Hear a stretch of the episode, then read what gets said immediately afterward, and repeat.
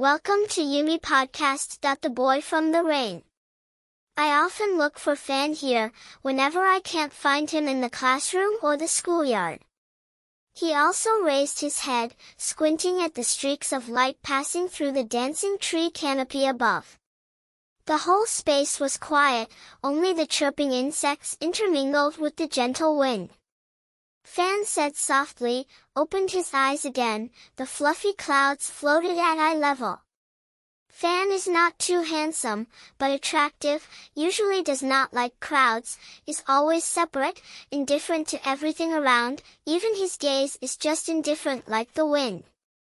I know many girls in school like Fan, but I'm the only girl who can carefreely hold his hand, pat his head gently, Fan has never liked anyone since I met him. Sometimes some of my classmates ask me to deliver gifts to Fan. I accepted to bring it back to Fan, but Fan frowned, pushing all the gifts back to me. I don't accept things like this anymore, next time you will refuse it for me. But those friends like you, that's why. I don't like people to accept. Receiving someone's love is indebted. Fan said with a frown, but once when passing through the schoolyard, Fan suddenly stopped. For the first time I saw his eyes flutter even for a moment. Following those eyes, I recognized Yuyan and Lam, the famous couple in my high school. Yuyan is very pretty, gentle style, black hair floating in the sun, letting go and looking extremely feminine, doesn't make up for me. Fan quietly walked away first. And I was still standing there, silently watching his back fade away. I realized that I couldn't stop myself from watching Fan anywhere, anytime. I sighed, feeling stupid too.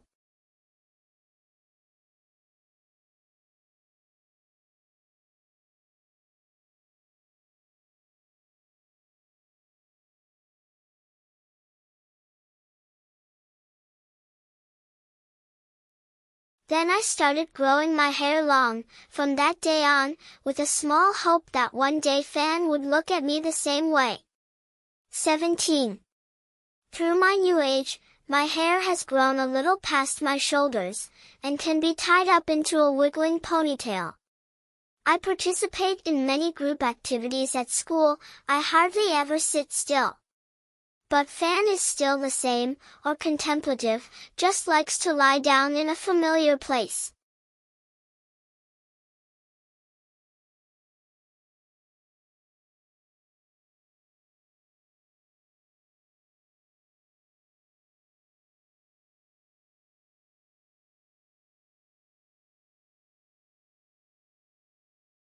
Fan often comes to my house on murky rainy days in the middle of summer, crawls into my messy loft room, lies on the floor and listens to Trin on the old radio.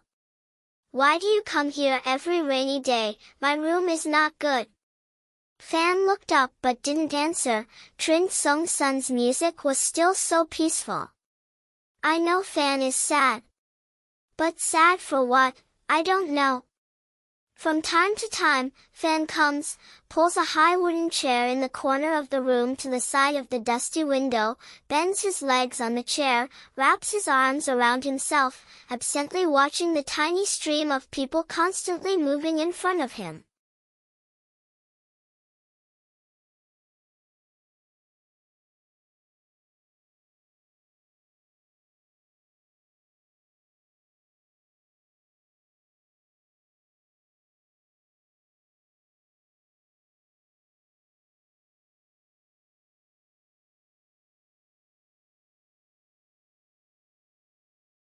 Under the road and then self-advocacy. But at that time, I kept having the feeling that both space and time around him seemed to be frozen in a closed, transparent box and only Fan was quietly in it. Equanimity. But lonely. At times like these, I feel my heart ache again, like some old sad chorus of Trin music.